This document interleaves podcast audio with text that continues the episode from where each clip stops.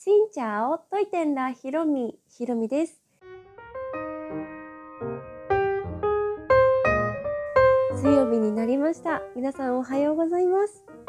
私は今沖縄県に来ています。前回のラジオの前の日今週先週かの日曜日から沖縄県に来たんですけどまだ沖縄におりましてもうすぐ次の場所に行こうとしております。実はその場所は海外だったりします。で今回の旅はですね最初にネタバレするのあれなんで、まあ、隠しておきましょうか。はい。で次に行く国はベトナムではなくまた違う国になっています。私はベトナムのことをねお届けするチャンネルや SNS やっていますが海外ってね正直そんなにたくさん国行ってませんしそんなめっちゃ慣れてるかって言ったらまあ回数はねベトナムには何回も何回も行っていますけどやっぱ初めて行く国ってすごいドキドキしてて、うん、もう出発する前から関東地方にいる時からドキドキしていましたが もう目の前に迫ってくると大丈夫かなって ちょっと不安が出てきています。この気持ちが初めてベトナムに行く人の気持ちとこう重なる感じがして、うん、実際に初めて行く国にここに行こうって決まってからどこに行けばいいのかとかどうやって行けばいいのか何に気をつければいいのかあとお金の両替のレートとかもうそもそも、ね、円とかドンとか言いますけどこの国は何て言うのみたいなもうそういうところからゼロから調べなきゃいけないことがたくさんあるなって、はい、思って初めてベトナムに行く方に私もベトナムのことをお伝えしたいと思ってるのでこれが初心なんだなっていう感じです。まあ、そう言っていますけど次行く国についてそんなにまだ 調べていません。まあ、行ったらどうにかなるかなっていう気持ちもあって勇気を持って飛び込んでいくしかないんじゃないかなっていうはい、気持ちで挑もうと思っています。はい、というわけで、今日はですね、先月行きました1月のダラット旅行の一番最後のショーにしようと思います。ホーチミンからダラットに戻ってきて、ホーチミンの滞在ですごく驚いた光景があります。それは、ホーチミンに今建設中の日本製のメトロが開通する地上の部分がもうすごいあの大公開されたっていうのを目の当たりにして、それについてお話ししようと思います。この様子はこのダラット旅行が始まる YouTube のね動画がこう始まる前にもういち早く届けたいと思って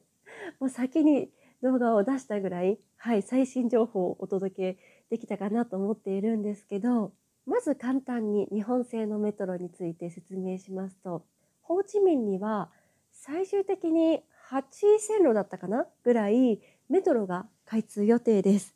で、今までベトナムに電車というものはなくって、鉄道っていうものはあったんですけど、やっと電車がメトロができるって言ってホーチミンでまだかなまだかなって言ってたら先にハノイの方で中国製の地下鉄が開通しました。もうそれにもう負けじとじゃないけど日本製も頑張って早く開通させようということで一応今のところ今年中今年の年末までには開通する予定となっています。ただこれは予定でありますのでもともとの開通予定がもう何年も前の話でもう延期延期されてきて次こそはっていう状態ですね。で今回いち早くできる開通予定の線は1号線という線です。この1号線ができたらホーチミンに旅行するときにとっても便利になると思っています。ベトナムって、ね、バイクタクシーとかタクシーとかローカルなバスはあるんですけどこの電車ができたら日本人の人もね結構電車慣れてるじゃないですかだから移動しやすいのもありますしホーチミンの観光の中心地であるベンタイン市場っていうところが始発になっているので観光客にもねとても使いやすいと思います。まあなんといっても日本製のメトロが開通するっていうのが日本人にとってはもうとても嬉しいし待ちわびてることですよね。でこのメトロのベンタイン市場駅の地上のところがもう結構できているというか私が行った数日前にそこがもう大開放されました。この電車はベンタイン市場駅から北東に続いていく線路です。で、その最初の3駅が地下鉄になっています。だからベンタイン市場の地上からメトロが走っている様子が見れるわけじゃなくって地下を走っているんですけどその地上のところがもうずっと青い囲いがしてあってで私がコロナ前に行った時もずっと青い壁だしなんか工事進んでんのかなっていう微妙な感じだったんですけどそれが数日前に一気に取っ払われてはいそれがもう何今まで壁に覆われて圧迫感があって何も景色見えなかったところがもう一気に開けて大広場みたいになってました。で弁イン市場の市場の入り口のところあそこは正面かな？正面の前のところがもう広場みたいに今のところ何もする場所がないぐらいなんかもうせり出てるっていうか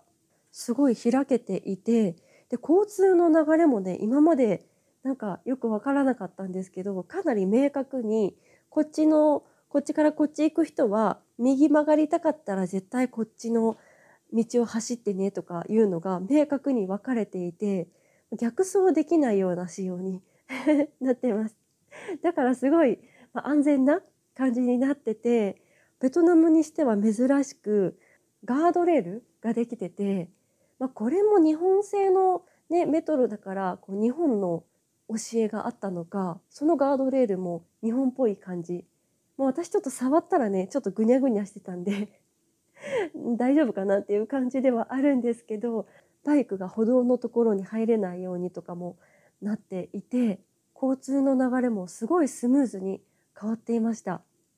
あとベンタン市場からサイゴンスクエアに行く時はもうねすごいもう圧迫感のある青い壁の狭い通路とかを通っていたんですけどそれもなくなって新年の旧正月のお祝いみたいなお祭りみたいなのがされていたりとかしてもうだいぶ様変わりしていました。まあちょっと横の方とか見たらまだ青い囲いがあったりとか弁ン市場駅のこの広場の正面向かいのところに何だろう建設途中のコンクリートだけ埋めましたみたいな感じのでっかい、うん、なんか手つけてるのかなみたいな感じの建物が残されててこれもいつもこの状態なんですけどこれはなんか、ね、メトロ関係だと思うんですが完成するのかなっていうところもまだあるので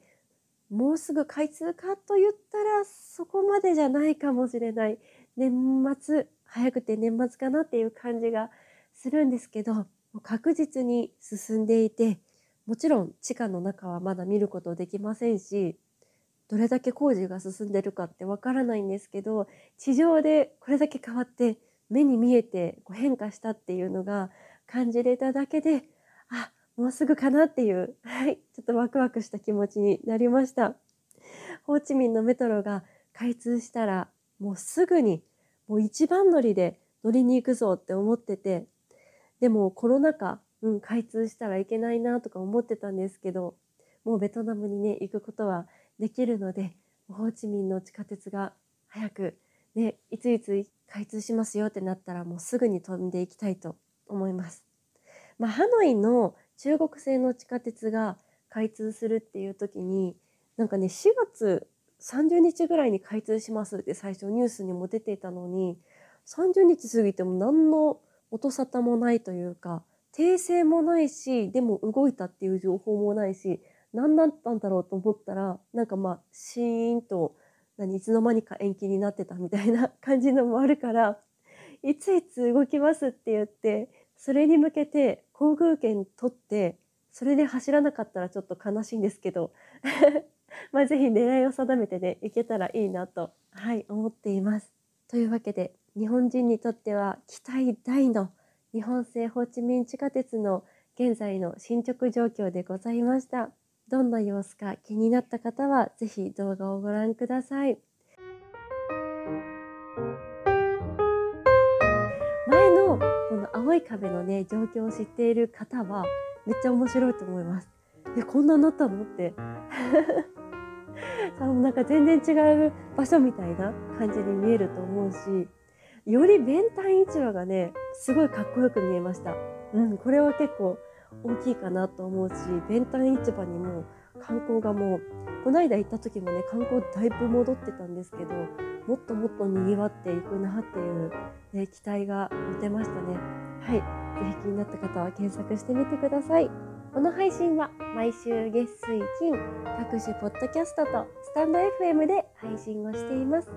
日々の出来事やベトナム旅行についてまた皆さんから頂いたお便りについてもお答えをしています。お便りフォームからスタンド FM の方はレターから質問やメッセージこんなことをお話ししてほしいなど送っていただけたら嬉しいです。それではまた次の配信でお会いしましょう。